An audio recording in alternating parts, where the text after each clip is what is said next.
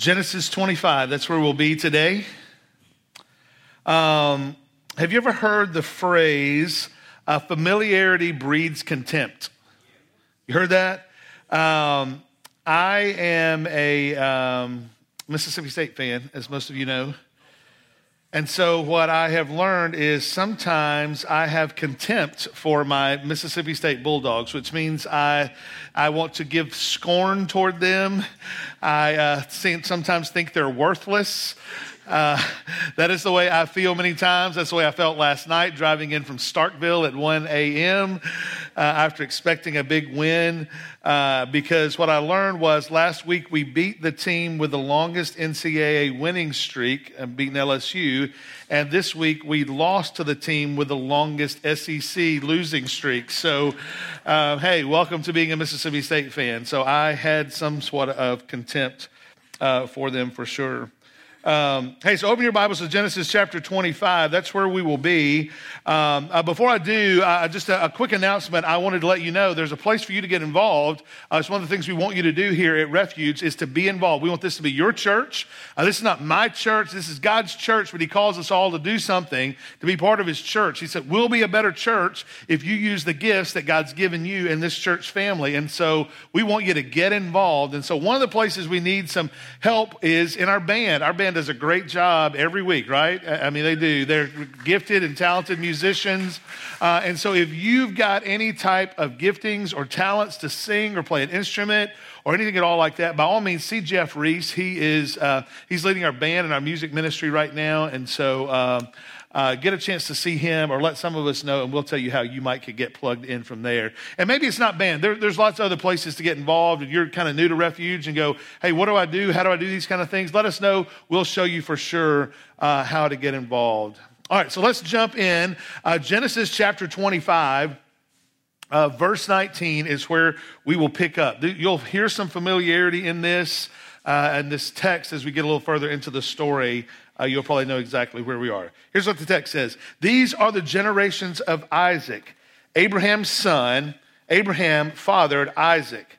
And Isaac was forty years old when he took Rebekah, the daughter of Bethuel, the Aramean of Paddan-aram, the sister of Laban, the Aramean, to be his wife. And Isaac prayed to the Lord for his wife because she was barren. And the Lord granted his prayer, and Rebekah, his wife, conceived. The children struggled together within her. And she said, if, if, if it is thus, why is this happening to me? So she went to inquire of the Lord. And the Lord said to her, two nations are in your womb, and two peoples from within you shall be divided. The one shall be stronger than the other. The older shall serve the younger. When her days to give birth were completed, behold, there were twins in her room. In, not in her room, in her womb. in the room in her womb. Uh, verse twenty-five. The first came out red, all his body like a hairy cloak. So they called his name Esau. Afterward, his brother came out with his hand holding Esau's heel. So his name was called Jacob. Isaac was sixty years old uh, when she bore them. When the boys grew up, Esau was a skilled hunter, a man of the field, while Jacob was a quiet man dwelling in tents. Isaac loved Esau because he ate of the game, but Rebekah loved Jacob. Once, when Jacob was cooking stew, Esau came in from the field and was exhausted. And Esau said to Jacob, "Give me some of that stew." He said, "Let me eat some of that red stew, for I am exhausted." Therefore, his name was called Edom. Jacob said, "Sell me your birthright now." Esau said, "I'm about to die. Of what good is of what use is a birthright to me?" And Jacob said, "Swear to me now." So he swore to him and sold his birthright to Jacob. Then Jacob gave Esau bread and lentil stew, and he ate and drank and rose and went away. Thus Esau despised his birthright. And so now if you've been in church for any amount of time, you've probably heard this story about Jacob and Esau, right? I mean, you've, you've at least heard those names of the story uh, behind Jacob and Esau. And so uh, like I just said, this very thing, familiarity breeds contempt. And so the danger in hearing uh, stories that we know is that you'll just go on autopilot. And so you've made it here and you've made it to church gathering today, and now you've got your device in your hand and you look like you're on your Bible app, but you're actually trolling some social media.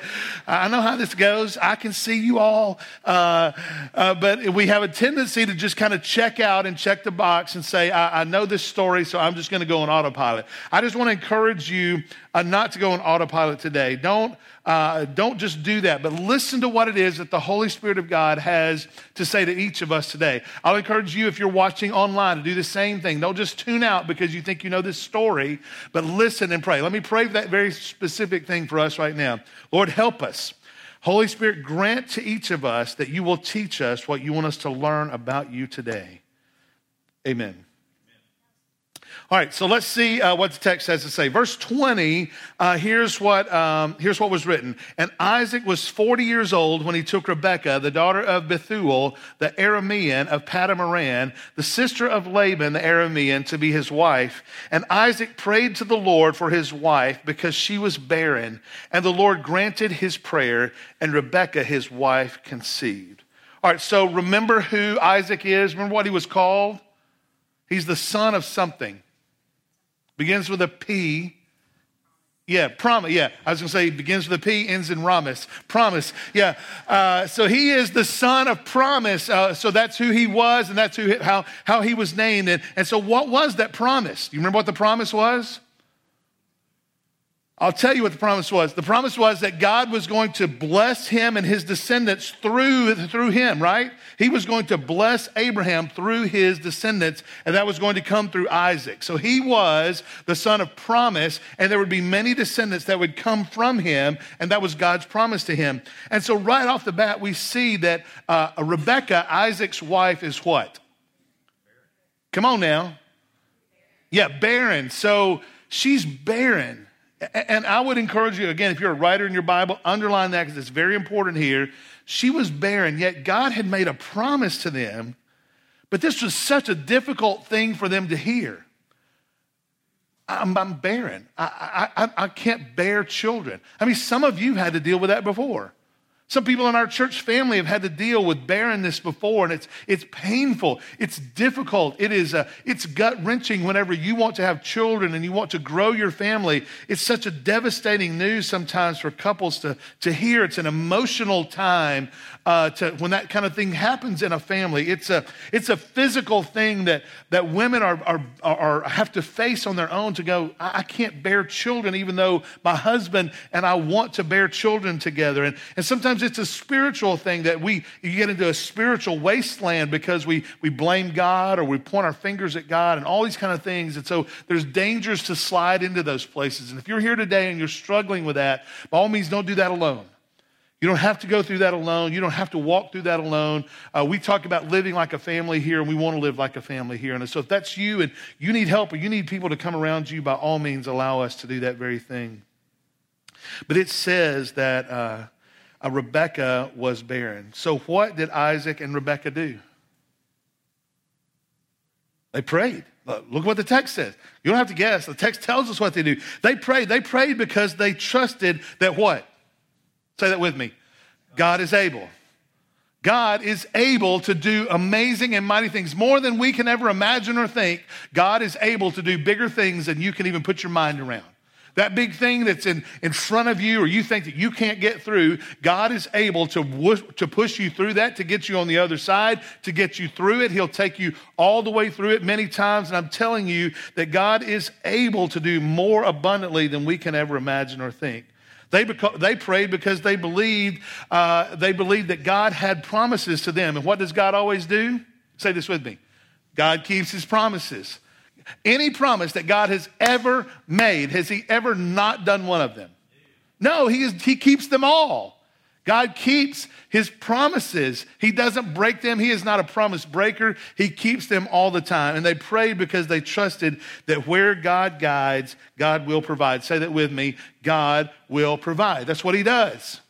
God gives to his children abundantly and generously, and he is the one who provides the things that he promises. And so I want you to always keep that in mind. And so then what happens next? Here's what it says. The Lord granted his prayer, and Rebekah conceived. Isaac prayed to the Lord for his wife because she was barren, and the Lord granted his prayer, and Rebekah, his wife, conceived. What did Isaac do? He prayed. Why did he pray? Because God answers prayers, because he trusted God, because God had promised him something. And so he went to the one who could do something about it. He prayed and he said, God, I need you to act. I need you to do something in this. And, and, and it was God who was the one who was doing the work. Man, it is so important that we pray. Husbands, listen, you need to pray for your wives. You, you, you need to pray for your wives on a regular, ongoing basis. If you don't know what to pray for them for, ask them what to pray for them for. Wives, you need to pray for your husbands. Your husbands need it. We're a jacked up bunch of people, uh, us dudes are. And we need you to pray for us regularly. Uh, and some of us are more jacked up than others are. And so we need you to cover us in your prayers. Parents, pray for your kids. Our kids are just inundated with things today that you and I never had to deal with. But our kids need our prayers. They need us to cover them with our prayers, that we need to beseech the throne of heaven to and ask the God of the universe that can do anything that he chooses to do, and he uses prayer many times to get us on what he's doing. Pray for your kids. Kids, pray for your mom and daddy. Your parents need it. They're facing just as many things like you are today. They're different, they're, but they're facing just as many things today. So pray for your kids. And then, the lastly, pray for your enemies. Wow. Hang on, preacher. Yeah.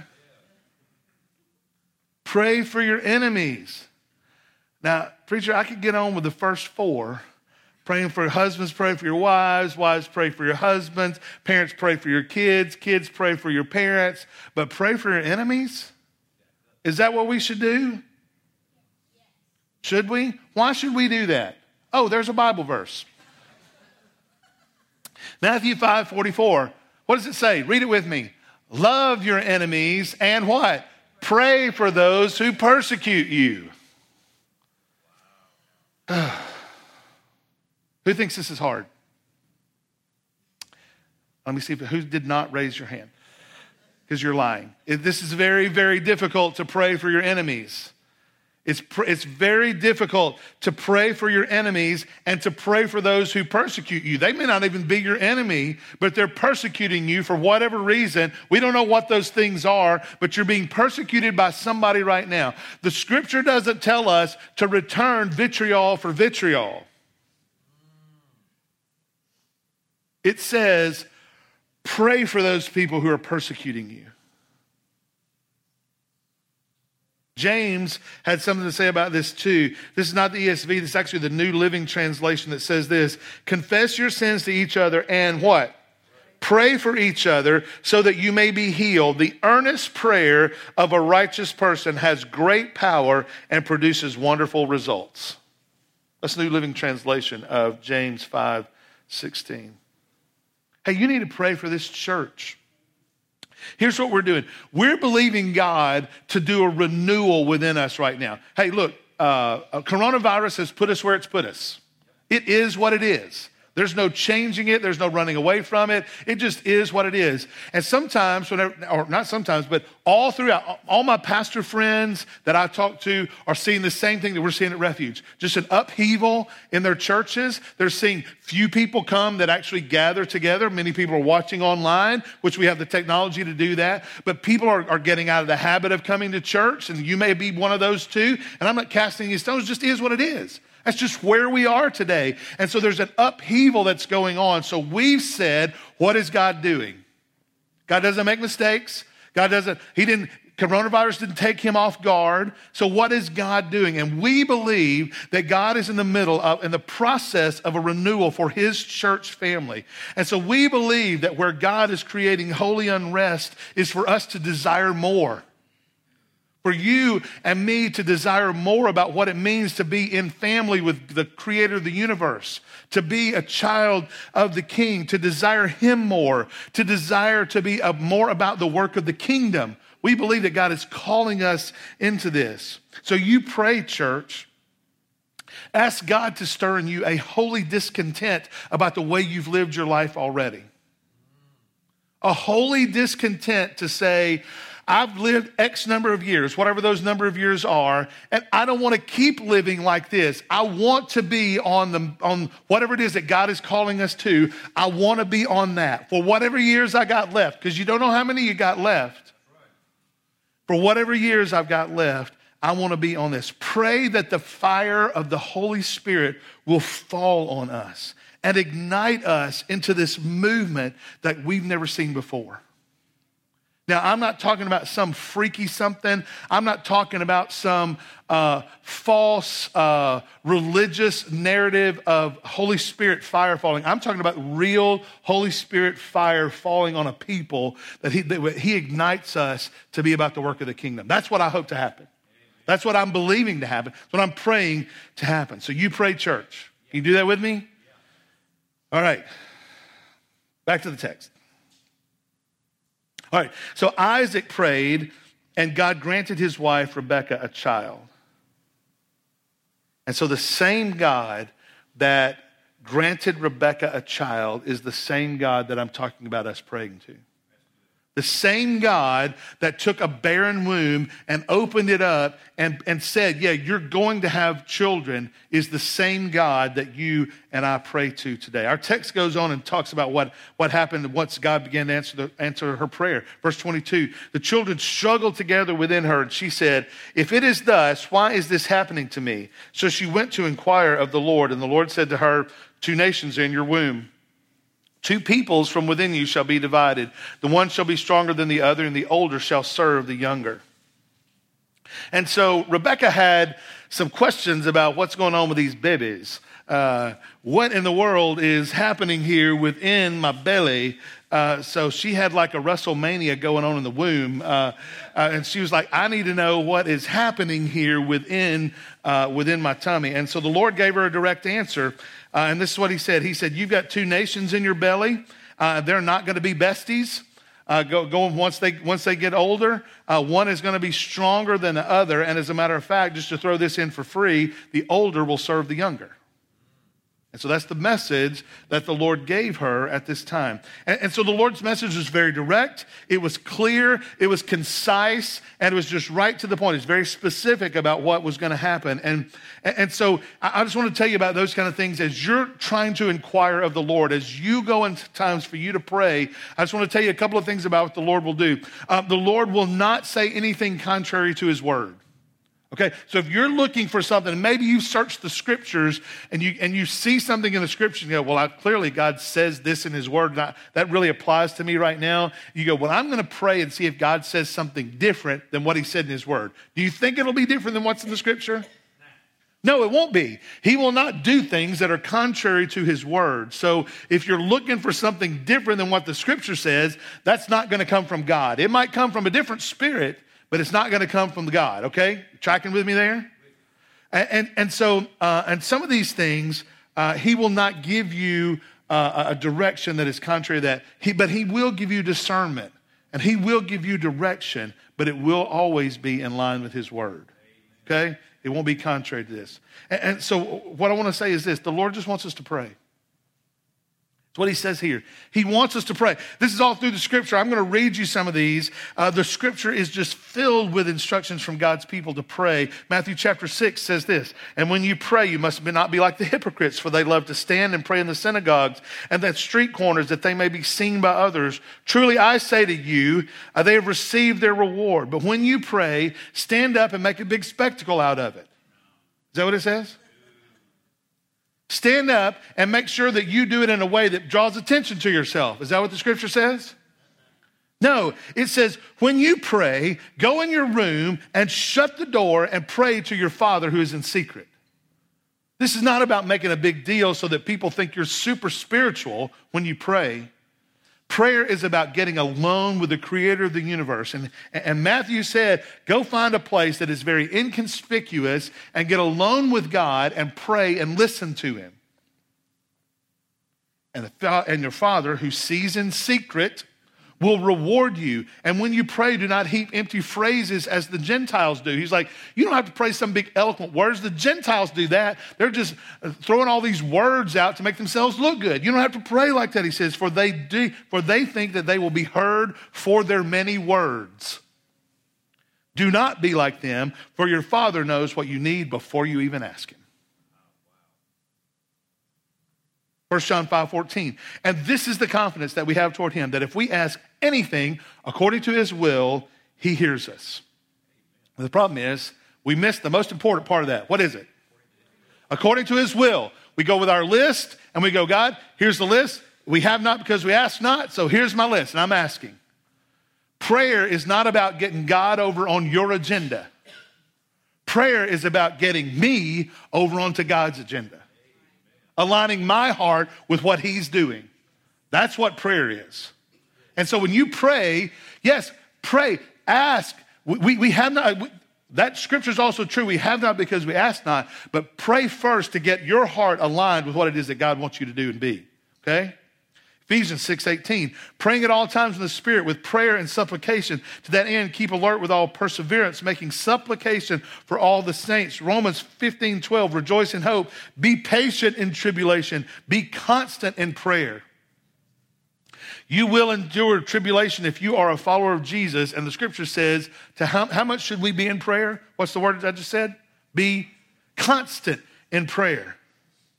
First Timothy two, one and two, first of all, then I urge supplications, prayers, intercessions, and thanksgiving be made for all people, for kings and all who are in high positions, that we may lead peaceful and quiet life, godly and dignified in every way. Here's my sidebar and my political statement for the day. I don't care if you're a Republican, Democrat, Independent, you ought to pray for, pray for your president. And every leader that we have, your mayor, your school board especially, uh, uh Uh, but but seriously, in a hotly contested, divided nation over politics,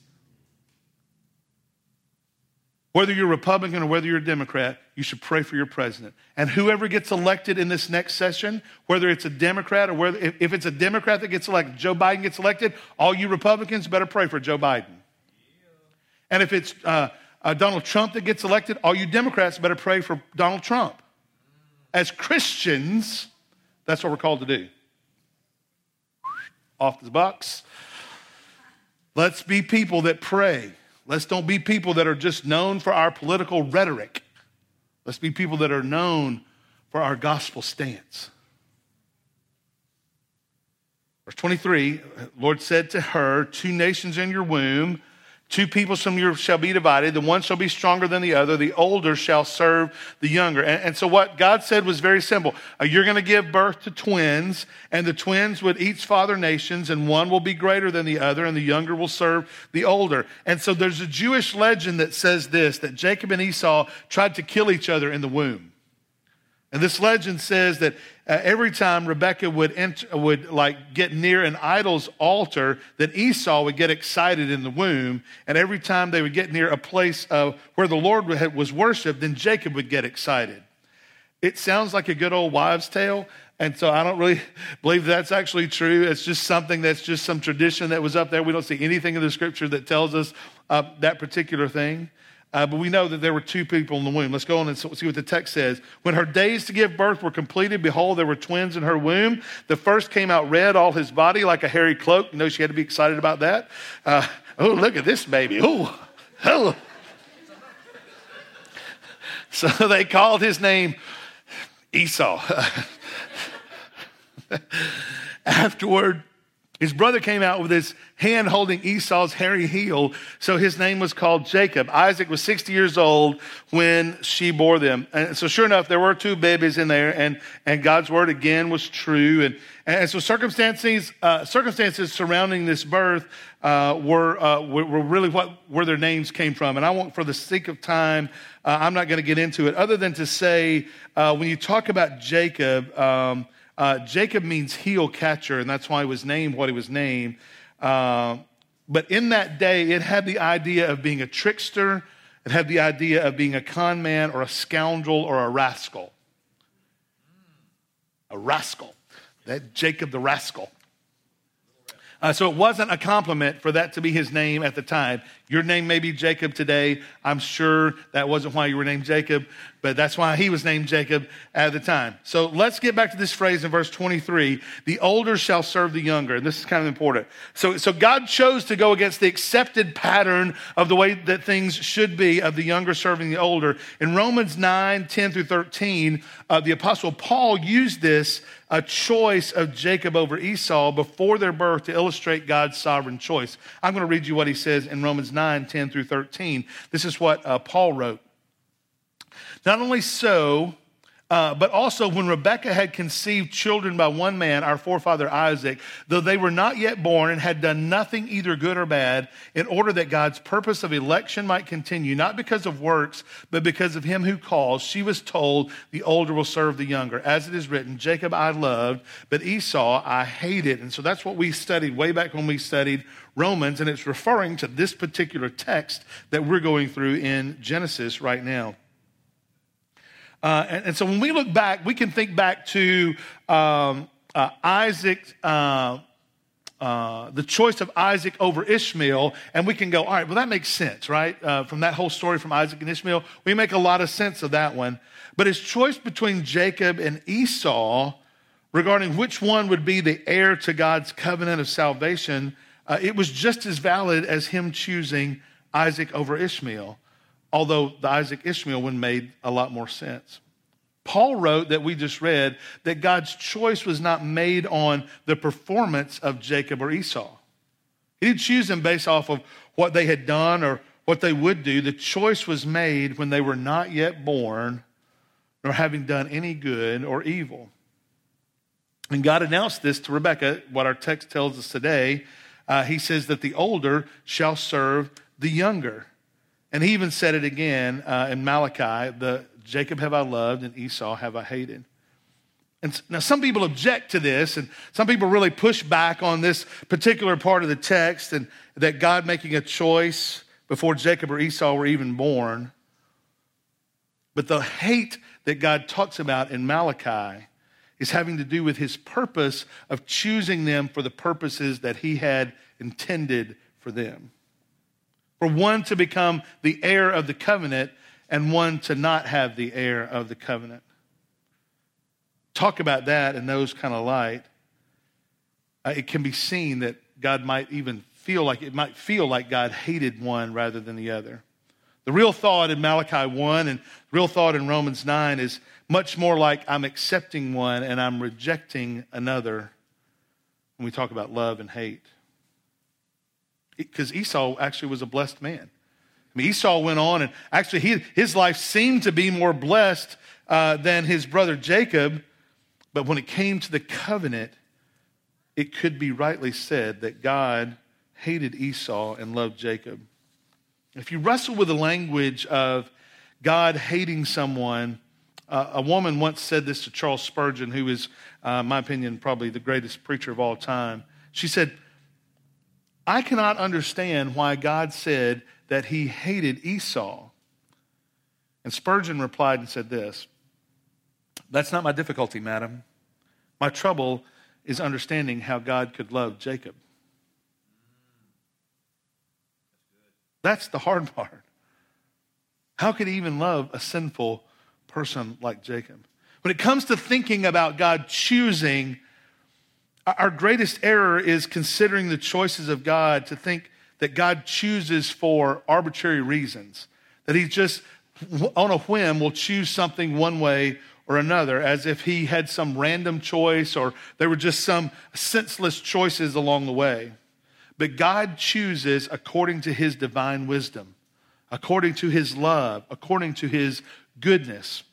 And we're probably not going to be able to understand things like that. But when we have a text that teaches us that this is who God is and this is how God does things, we can't just dismiss that and go, well, I don't want to believe that part about God. Tracking with me, church? Yeah. All right, let me keep going. Verse twenty-seven says this. When the boys grew up, Esau was a skillful hunter, a man of the field, while Jacob was a quiet man dwelling in tents. Isaac loved Esau because he ate of his game, but Rebekah loved Jacob. And so uh, just a quick sidebar that I'm not going to take a lot of time on. Uh, there's many times that people have talked about, you know, um, uh, Jacob being a guy of the house, and maybe he had a little bit more effeminate characteristics because he was making soup and all that kind of stuff. I don't think the scripture talked about that at all. It just means that uh, Jacob was a little more calm. He, he was a more reserved, but a more calm person than Esau was, but not. Uh, don't think of it in, in, in masculine, effeminate w- ways. Uh, I don't think that's the way the text gives it to us at all. All right, let's keep going on that. I just wanted to say that for you, in case you've heard that before, like I had. Verse twenty-nine, once when Jacob was cooking stew, uh, Esau came in from the field, and he was exhausted. And Esau said to Jacob, give me some of that red stew, for I'm exhausted. That's exactly the way he said it. Therefore his name was called Edom. And Jacob said, sell me your birthright now. Esau said, I'm about to die. What good is my birthright to me? And Jacob said, swear to me now. So he swore to him and sold his birthright to Jacob. Then Jacob gave Esau bread and lentil stew, and he ate and drank and rose and went his, his way. Thus Esau despised his birthright. So now we get to part of the text that we're a little bit more familiar with. And so we've heard this story before about Jacob and Esau. And remember what I told you that Jacob's name meant? Remember what some of those words were? Trickster, rascal, con man. What's the fourth one? Heel grabber. What's the S word?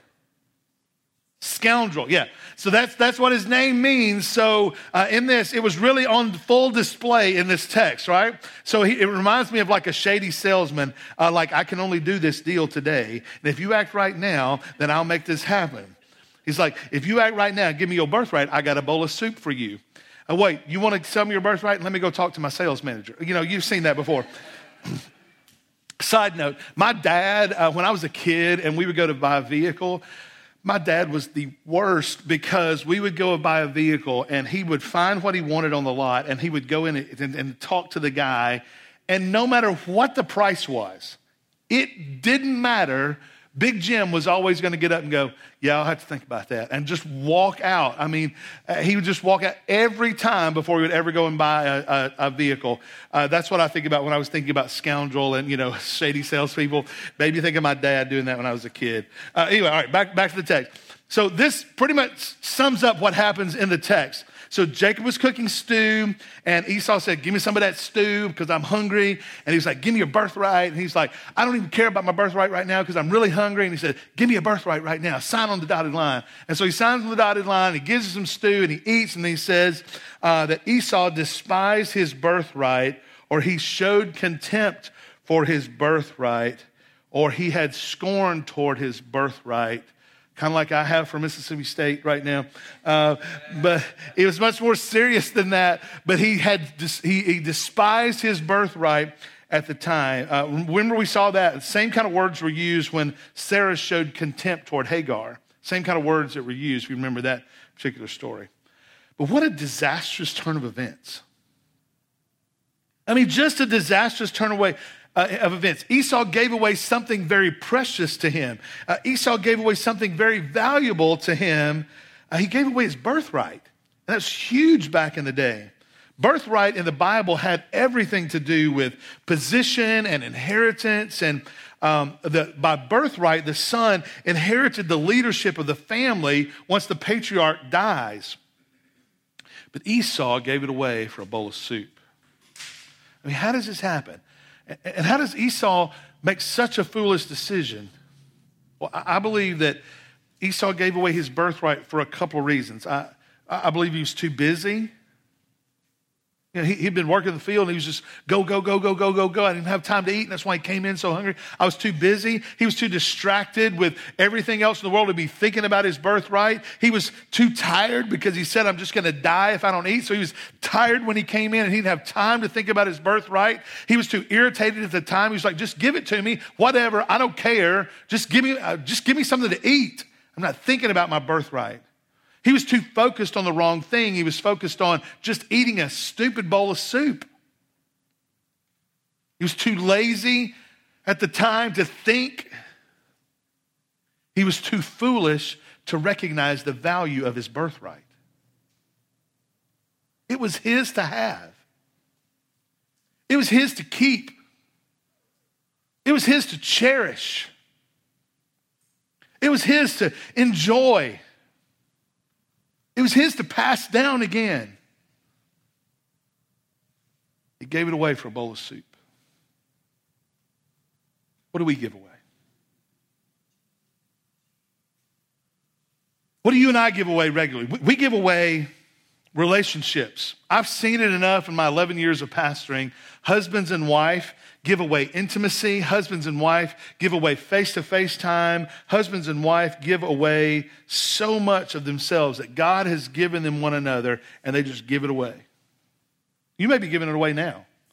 God may have brought you here to hear this, this very thing today, is that you're giving away intimacy with one another for foolish things. We give away relationships with our kids. We give away relationships with our friends because we've got some false connection. I don't have my phone, but through electronics. I'd rather spend time with my cyber family than I would the woman that's sitting across from me. I'd rather spend time playing some stupid game on a computer than I would interacting with the children that God's given me to raise. I'm too busy doing anything else to pay attention to the most important things in my life. That's what happened in our text. I've gotten so distracted with everything else that the thing that's most important in my life, my birthright, I'm giving it away for a stupid bowl of soup. We're just like Esau. Verse twenty-nine says, he was exhausted and he was hungry. And when we're vulnerable and we're weak and we're distracted and we're tired, we'll give up. We'll, we'll do weird things. If I'm that way and I'm come in and I'm hungry and I'm tired and I'm exhausted, I'll go to the pantry and I'm hungry. I'll eat about anything, and I'm looking for a, you know, a bag of Doritos and a can of Vienna sausages and seven-day-old whatever in the fridge. I don't care because I'm just tired. Same thing. He was exhausted and distracted and missed some really important stuff. Exhaustion weakens our defenses. Exhaustion lowers our senses to the things that are around us. Uh, exhaustion lowers our cognitive function for our brains to be able to think through what's important, our discernment, our, our, to think about our future. And again, in our story, it happened with this birthright. We can look at it and go, how dumb. I mean, this is foolish for him to give away his birthright for a bowl of soup, something so valuable for a bowl of soup. But remember this. You and I have an enemy that will cajole us and con us and coerce us into the same pattern. See, today, Satan doesn't tell you and me that promiscuous sex will leave us with profound regret. We just give that away anyway. Satan to tell us that alcohol abuse can leave us destitute. We just give ourselves over to something else to numb us away anyway. Satan doesn't tell us that lust will enslave us. We give away something precious anyway. Satan doesn't tell us that our anger will imprison us. Our anger that we show towards somebody else, it imprisons us. Doesn't bother them, but our anger imprisons us and we give away our peace anyway. Satan always presents the bait and hides the hook. Esau was exhausted in this. And so never make a life-altering decisions when you're tired or hungry. That's just some practical advice in the scripture. Yeah. Never make a decision. I'm not talking about maybe sometimes. Never make a decision when you're tired or, exa- or hungry or exhausted. Many times we can be too tired to notice the people in our house, that our kids are struggling, that our kids are being influenced by some stupid Cardi B song. If you listen to Cardi B, kids, listen, delete her. That junk that she spews out of her mouth, literally, I believe, comes from the devil himself.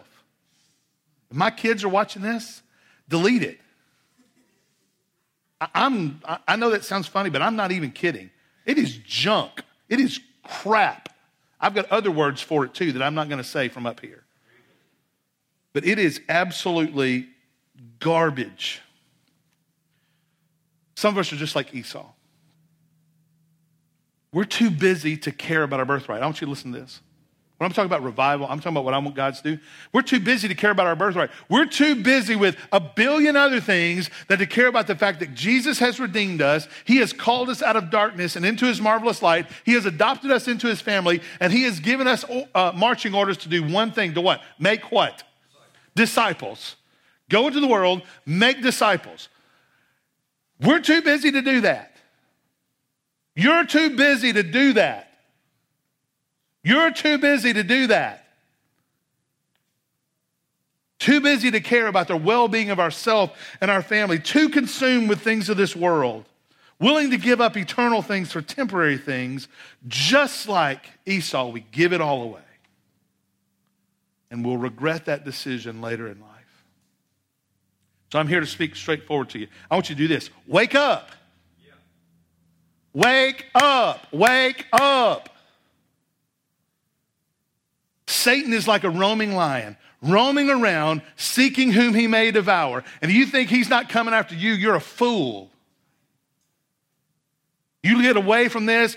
People who are listening, you may not even be listening because you've walked away from church already and you don't think it's important. You're putting yourself away from the group, and so you're getting out there by yourself, and you're setting yourself up to be devoured by the enemy. And so are some of you in here.